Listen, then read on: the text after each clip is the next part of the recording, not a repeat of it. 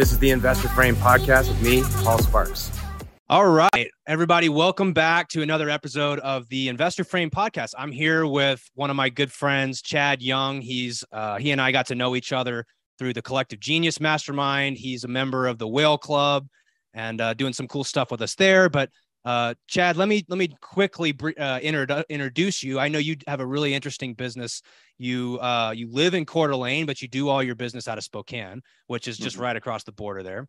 Um, and what I love most about your story is that you built your business off of relationships. You did what, ninety deals or so last year, which is not a small feat for a, you know, an operation of your size. Um, so I'm just, I'm, I'm really excited to have you come in and share your story about how you're using real estate and, and using your business to actually help you get closer to the things that you want. So uh, welcome in, Chad. It's great to have you. Yeah, cool, man. And we did, uh, we'll do just shy of ninety this year. We did forty last year. So, but I mean, relationships have allowed us to double every year we've been in business. So go to four, from forty to ninety is a testament to, uh, you know, to your ability to run and operate that business. Tell me a little bit about your business right now. What does the size look like? Like, tell me a little bit about, um, you know, the, uh, yeah, just the size of your business. Yeah, for sure. And it's funny that you talk about like going from forty to ninety, because as myself, I could do about forty deals a year. It's just like three a month for the most part. Um, and it's funny, you think like, oh, I can do three a month by myself. Like I can hire one more person and we can do six a month. And like, mm-hmm. no, we have a team of like, I think seven people now to do six a month. Well, we're doing way more than six a month, but it's, uh, yeah. So we current team size is we, Um, we just brought on a project manager last week, which thank God, because that was the Achilles heel of our, of our company, hands down. But we've got, they're all in-house except for one virtual assistant in the Philippines. Um, but we've got a full-time dispo guy, which is interesting because he's the only full-time dispo guy in our entire area. So we've been able to. What really is his name? Out. Because he's always doing the flamingo stuff that I see him on. What's his name again? A J Sheffield. Yeah. Oh man, I love A J. Yeah, I feel like I know yeah. him from from Denver. I've never met the guy, but I, yeah. I love all his stuff. No, he's a cool dude. He's like the life of the party, and he's uh, if you look at like um, Predictive Index profiles, he's a collaborator, and his like social is like off the charts, and like he just loves being with people. But um, yeah, so we've got a full-time dispo guy. I've got myself, that kind of, you know, visionary marketing, finance, stuff like that, and then we've got an acquisitions guy, project manager, a lead manager, transaction coordinator. Um, I think that is it. So we are going to be hiring another lead manager here in the pretty much immediate future. So, but. That's pretty it. much it. It's yeah, a small team, you know, it's not that big of a team yeah. to do that kind of volume is, is impressive. Um, and I, I want to back up for a second, cause I sort of skipped over this, but tell me a little bit about your background. I know you came from, you know, a military background, right? Mm-hmm. Um, how did you go? What was that journey of getting into real estate like? Yeah. So I was a prior Army reservist, um, for about six and a half years. And during that time, I also, my wife and I had started a janitorial company, literally because I wanted to have money to invest in real estate. Before I really, like, I was thinking traditional route, you know, you read Rich Dad Poor Dad, and you're like, oh, I just got to start stacking rentals and they go up in value. Then you pull money out of them, buy more, and they go up, and it's just a spider web. It doesn't work like that. Not if you want to scale and do it fast and not have a lot of your own money into it. Um, and we had this really, really cool life-turning event about three and a half years ago. We had our first son. Um, and I just got really, really serious about it at that time, that I wanted to learn everything I could about um, flipping houses. I wanted, because we had built a successful janitorial company at that time, we had systems in place, processes in place, management in place. I was working like an hour a week and we were making six figures. Like we were doing really well with very little effort. Um, but when you're in positions like that, especially as an entrepreneur, you know, like you're one key employee away from leaving, from having to jump back into the thick of things. And uh, janitorial work is all at night. And so knowing that if our manager left, I would be spending my nights quality control, checking accounts, filling in for employees. I was like, this really does not sound fun. And so started, I literally remember reading the book, the book on flipping houses in the hospital when we were having our first kid. Um, and I just like forty, I had forty hours a week to spend because I only worked like an hour a week in our janitorial company. I had one meeting every single week with our manager, and that was pretty much it. Mm. And so I just devoted myself full time to learning everything I could about real estate. um, it ended up, the process was way quicker than I thought it would go. It's a uh, not fast enough for me, but it probably not for any entrepreneur. We always want those faster. We're always in a trap of comparing ourselves to these hyper growth real estate guys. They're influencers now that we see. Um, but it was great, man. So that was two thousand nineteen. I wrote tens of thousands of yellow letters and sent them all to bad data lists. We, I mean, we like, dude, if you could do it, like it really, really bad from the beginning, I did it. So yeah. It took like nine months to get our first deal. Um, uh, so I marketed hard for like nine months, spent like twenty-five, thirty grand in marketing to bad lists. And then did a, a small texting campaign, got our first deal. And it was like a fifty thousand dollars wholesale. We like bought the house, cleaned it out, did basically nothing. We made fifty grand in like a month. Woo! And it was awesome. And I was like, wow, man, I had like thirteen employees doing Jan- with the janitorial company. And like, I'd literally, when somebody called out, I was cleaning toilets like to yeah. make money.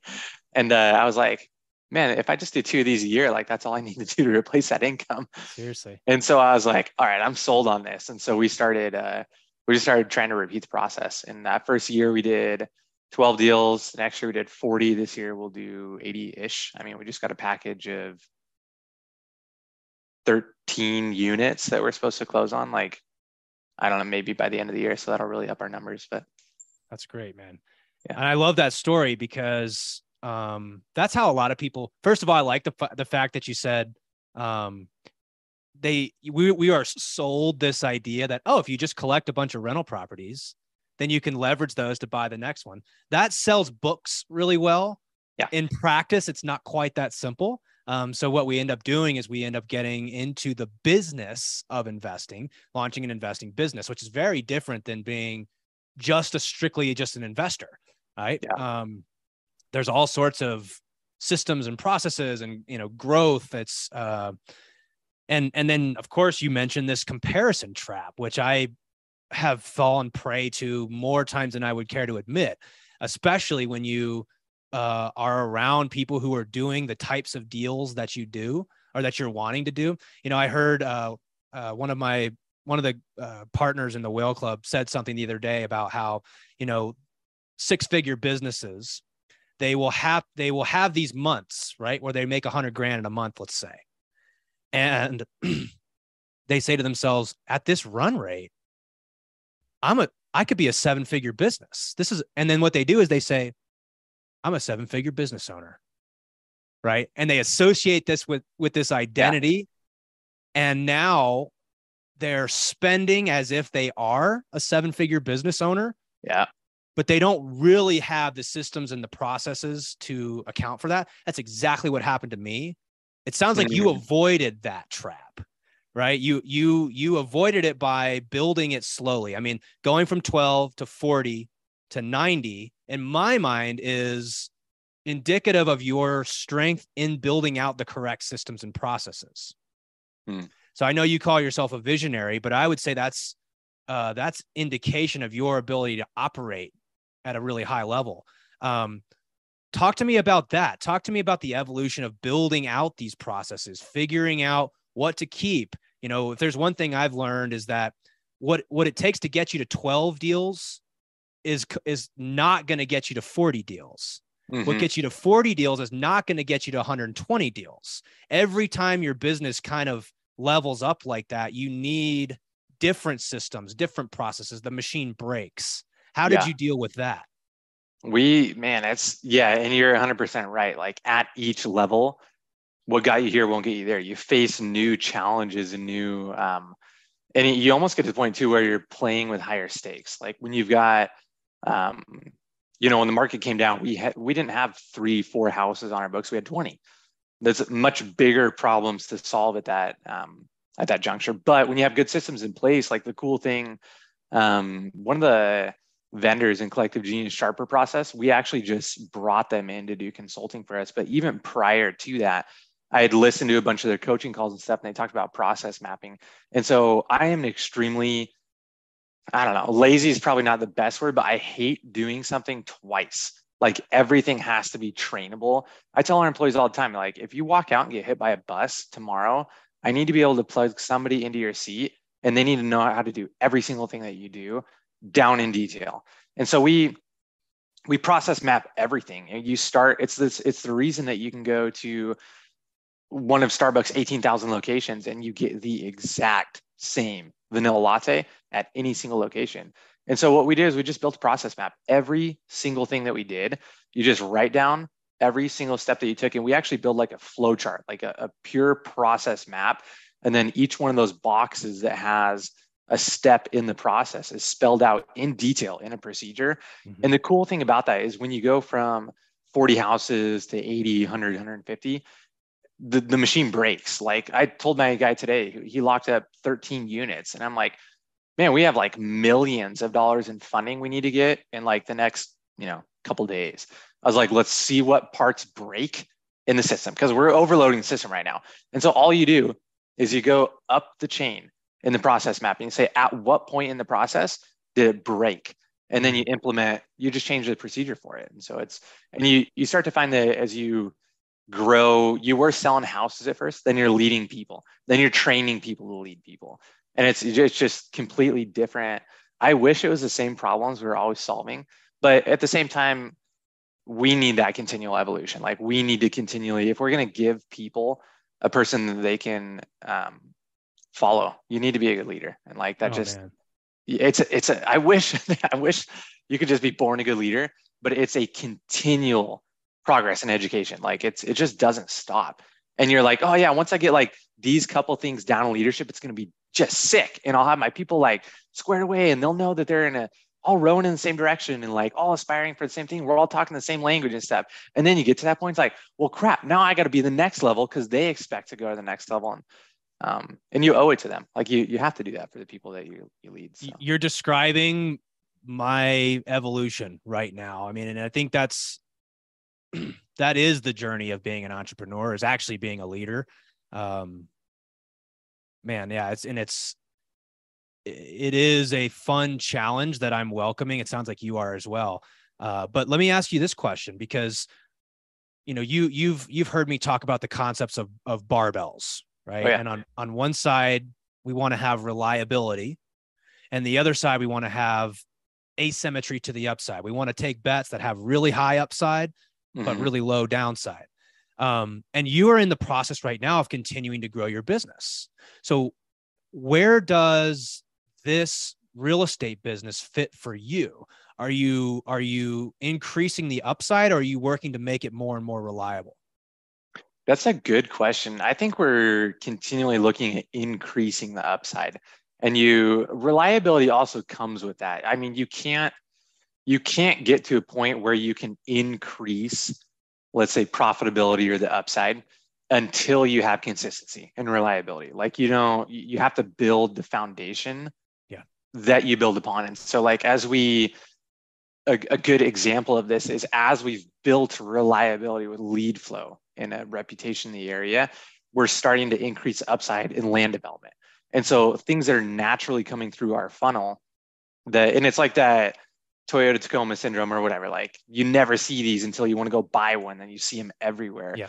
We never did land deals until I realized like the potential that's there for it.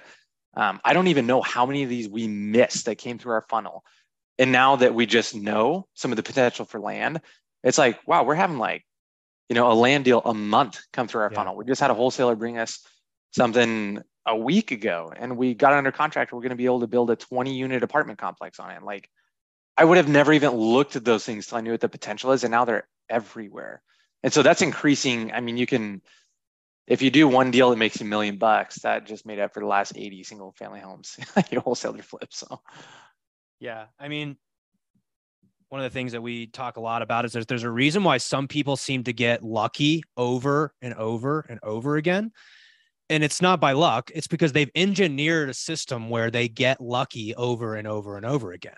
And one hundred percent. So what it seems like you you do really well is you build reliability first, and then you are exposing yourself to opportunities where you could get lucky, right? Because you mm-hmm. have, and it's the next thing I want to kind of touch on is your, your business is centered around relationships. But when you can build this highly reliable business first, instead of focusing on Like before you have reliability, you're chasing around, ooh, let's do land.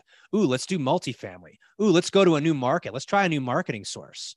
It's mm-hmm. kind of like, but do you have reliability in your business already? Because otherwise, it's like we say, we're scaling chaos.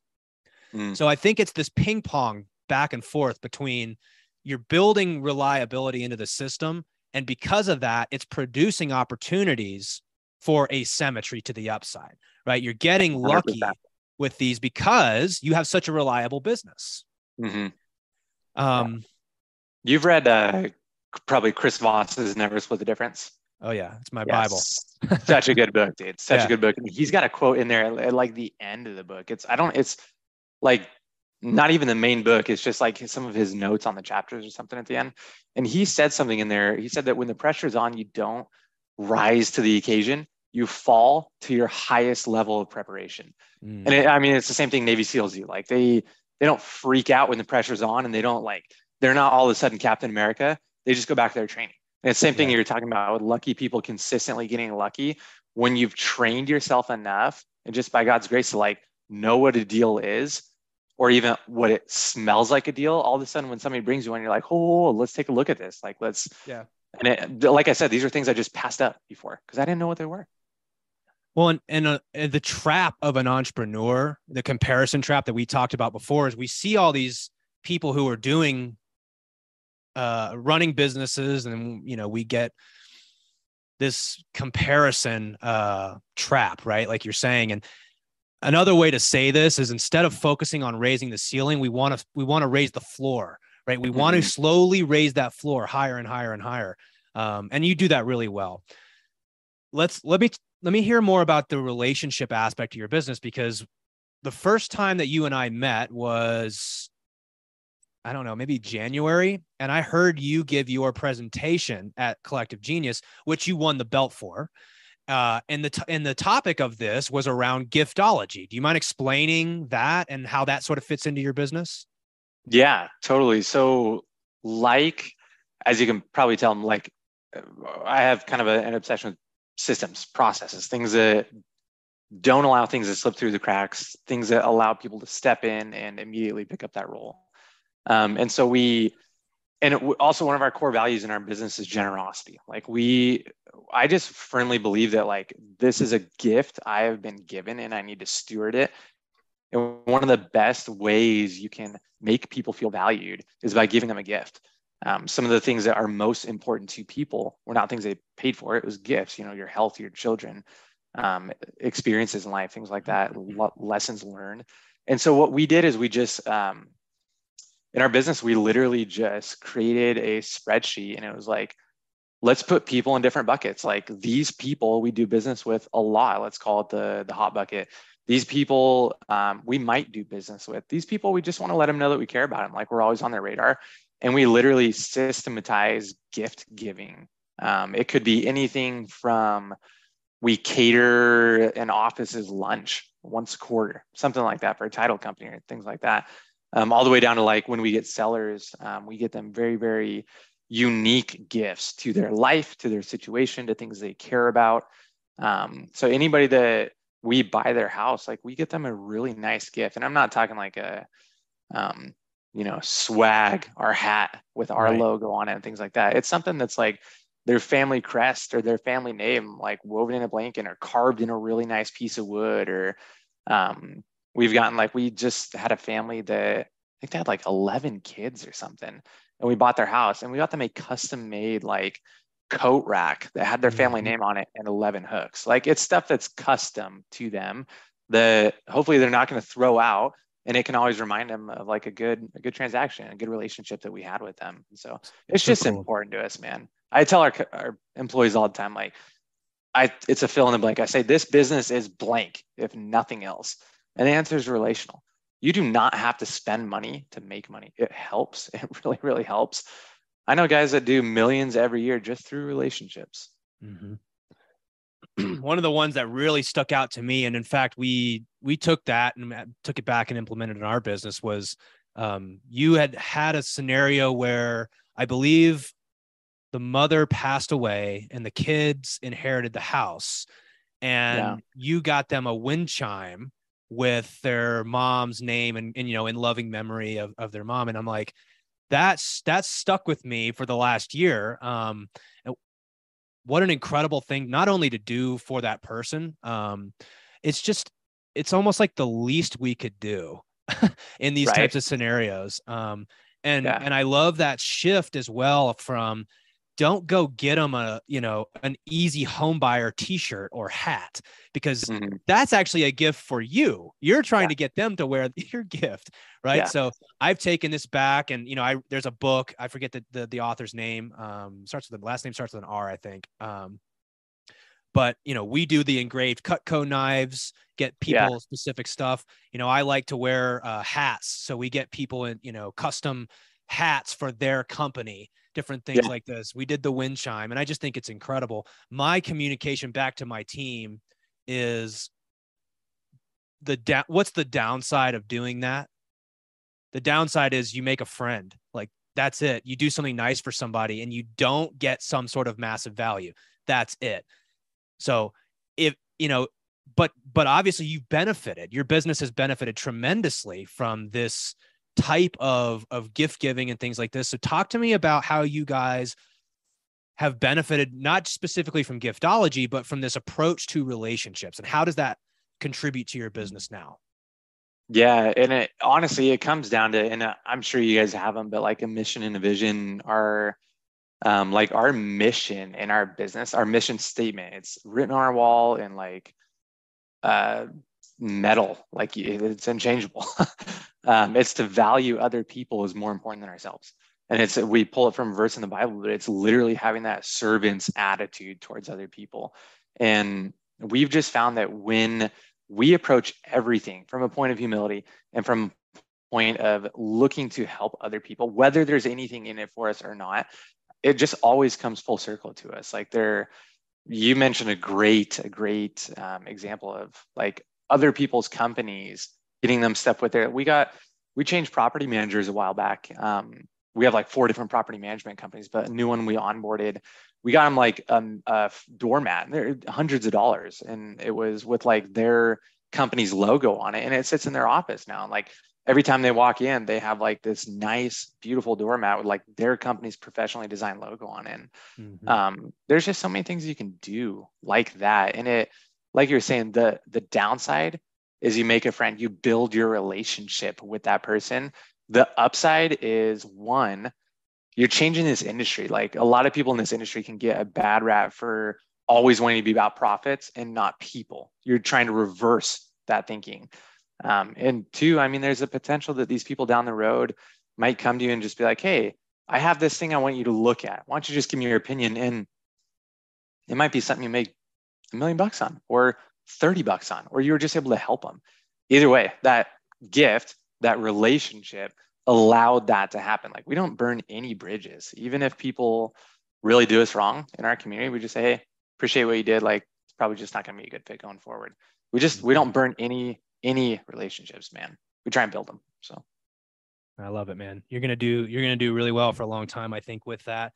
Um, I'm going to shift gears a little bit because I want to ask you about your experience um, in growing this business. One of the things that we talk about as part of the certainty operating system is that if you're going to do something new, um, let's first take time to go collect the data. Right? Let's collect the data to see what we've got here. And as, as someone who's been growing their business quite a bit over the last two years, you've been doing a lot of new things, kind of wading into new territory, trying new land deals, trying different things like this. Um, so if we don't have a ton of data, which anytime you really try to do something new, I mean, you can look to other businesses for case studies and things like this, right? But mm-hmm. if I spend this money to go after this new marketing plan, is it going to work? Yes or no? I don't know. Right. So in absence of that uh, data, what we do is we say, we want a micro step. We want to take small steps so that we can start getting some data and feedback before we just jump in on the deep end and go all in on something without yeah. really understanding whether it's going to work.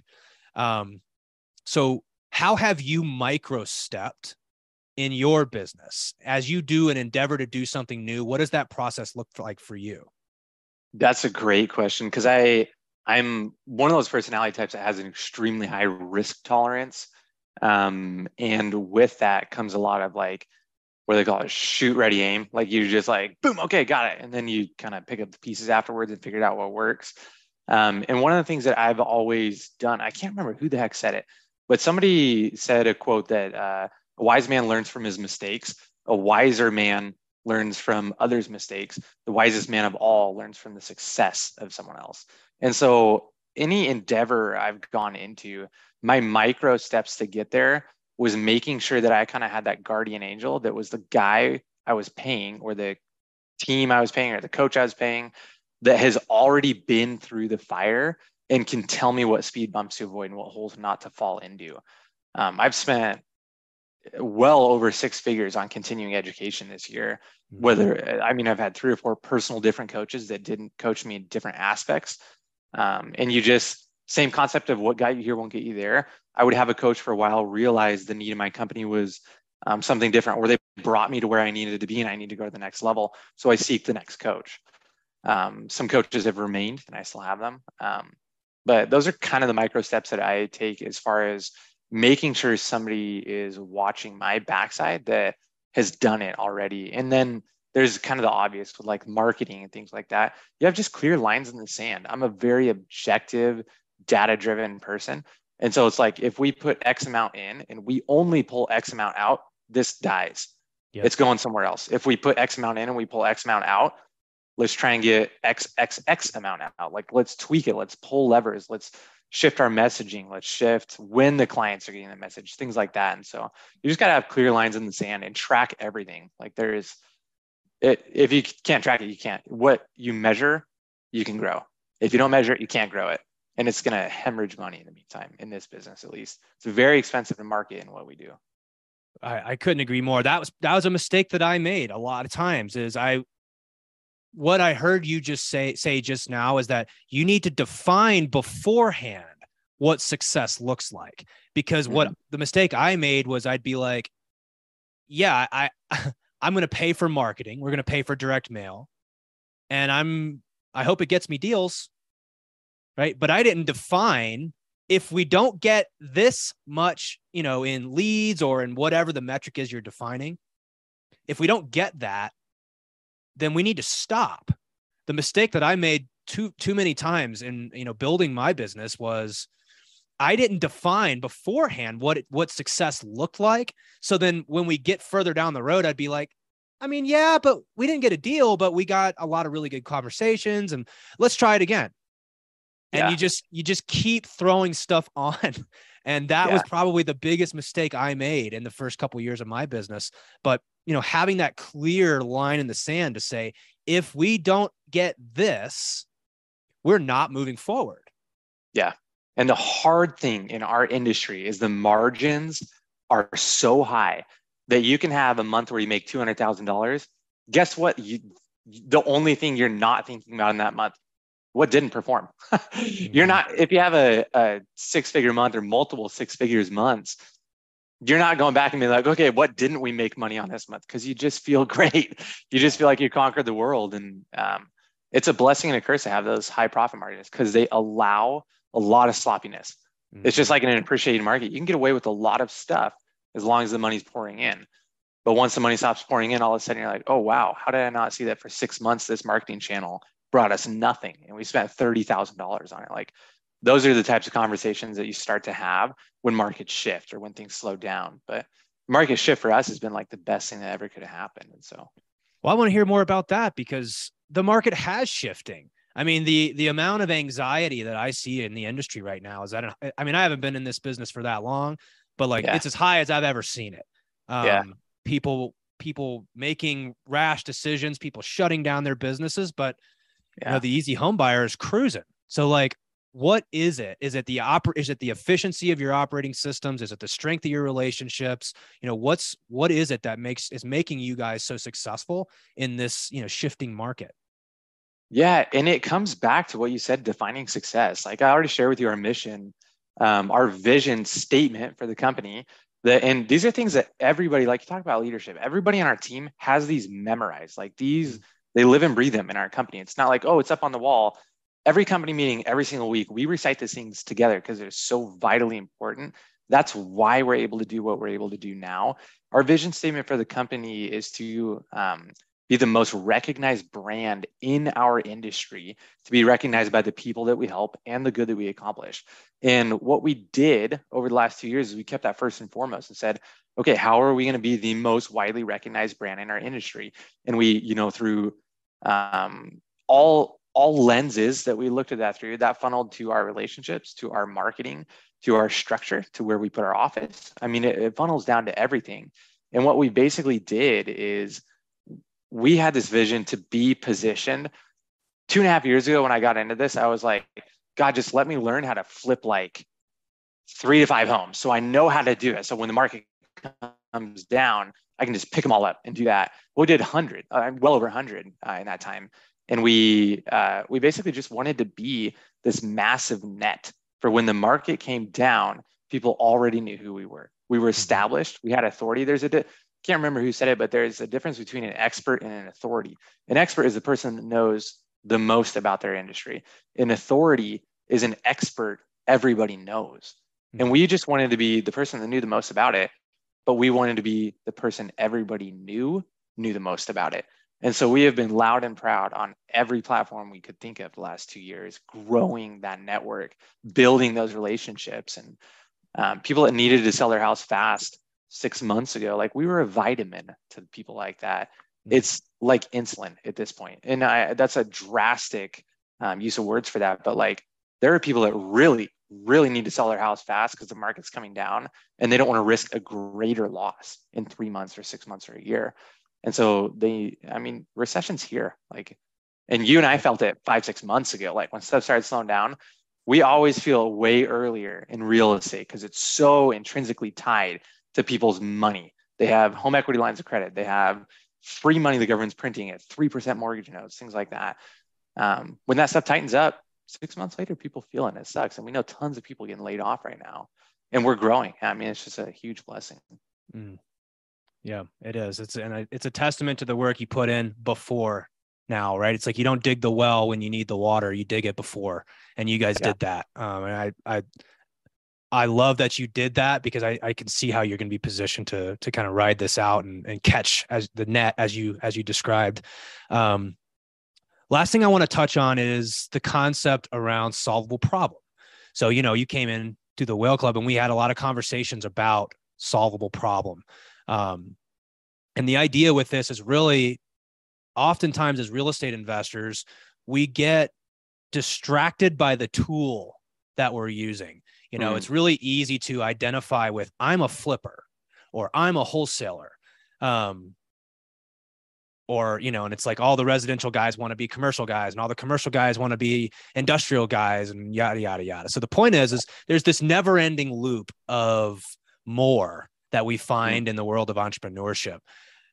What are you doing to get closer to your solvable problem for your life, for your family's life? I know you, you know, you got a wife and three kids. How mm-hmm. does this fit in with the solvable problem for your life? How are you using real estate in this particular business to help you get closer to those things? That's a great question. And I, I think the trap that we fall into as entrepreneurs, um, I've definitely been guilty of this, uh, is you will build your business, and then you will build your lifestyle around that business.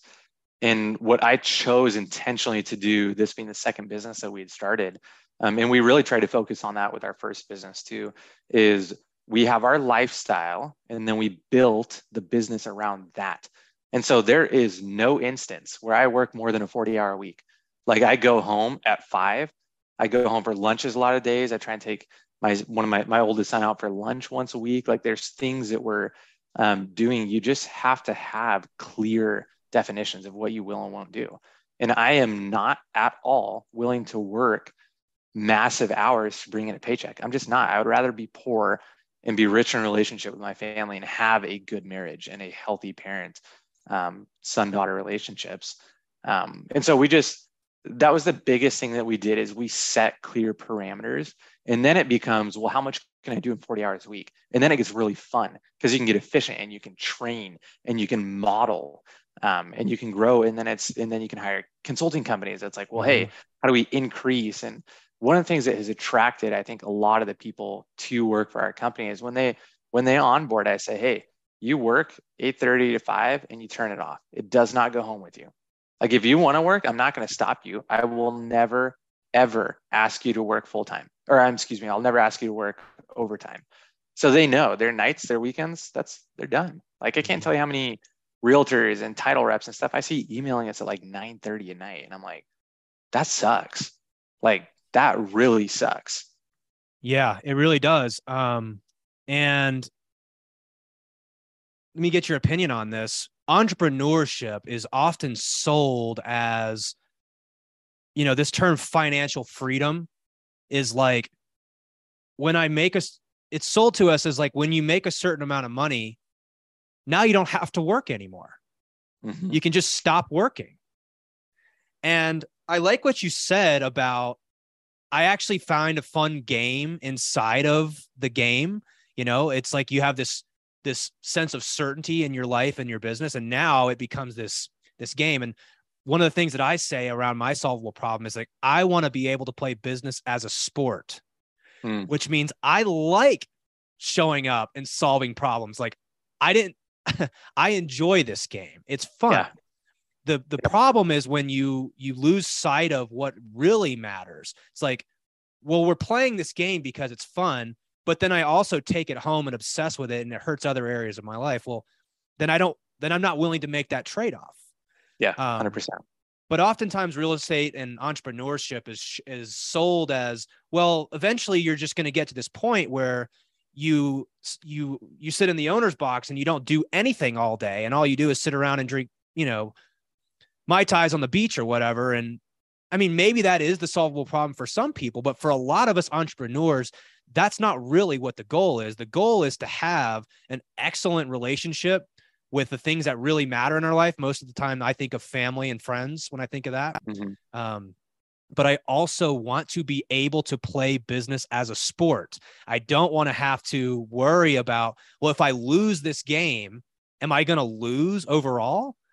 Um, mm-hmm. So I love that you talked about, you know, I, you look at your business as a way to improve. It's a tool that you use to get better every day as a leader, as an operator. Um, and, and it also makes you a good, uh, father and husband, I would imagine, as well. Yeah. And you're, you're totally right. Like, one of the risks that comes with us as entrepreneurs is we want that financial freedom. You only get to that point once you're doing enough deals, and you can only, we, we start out as entrepreneurs wanting to trade our time for money. So we we really, really do everything we can to figure out how we can make the most amount of money in the shortest amount of time. Getting the biggest profit margins for uh, in our industry is really well known for big profit margins. And then you get to this point, which is why you hire consulting companies and coaches. It's okay, well, now I have the money. How do I get my time back? And you just, you're continually going through that evolution. And you're one hundred percent right that it's it's a sport. Like, I come into the office every day pumped to come in here, man. Like, it's, when I have a th- three day weekend, like a long weekend, I'm itching to go back in the office because it's so much fun.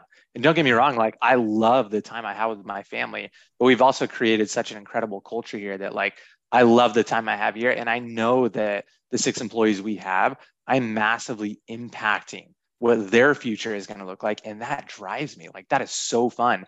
And I'm showing these people how you can do business in such a good way and build these relationships and have fun doing it. And it's profitable and it's, it's addicting. I'm not going to lie.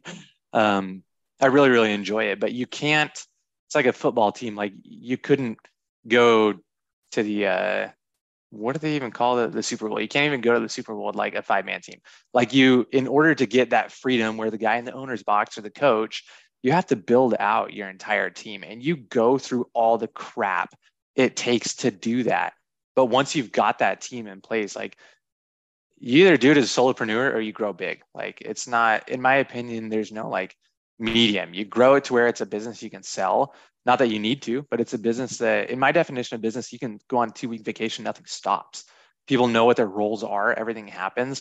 Whether you want to sell a business or not, you can only get it to that point where all the roles are hired, everyone knows their jobs, there's measurables. Um, and that's just the best place to be. Like, you as a leader will always be the bottleneck unless you step out and let everybody do stuff. So. Well, and it's back to the barbell, right? Like the idea is it's hard to step out of a business is that that's not ultra reliable. Yeah. You know, if you haven't gotten your business to be extremely, extremely reliable where you could take a two week vacation, um, then you're not there yet, right? You got to keep building that reliability. And until you do that, stop chasing upside because it's just distracting you from actually building reliability. The reliability is what actually exposes you to additional upside. People, I, yeah. I got that backwards. I'm sure a lot of people uh, do as well.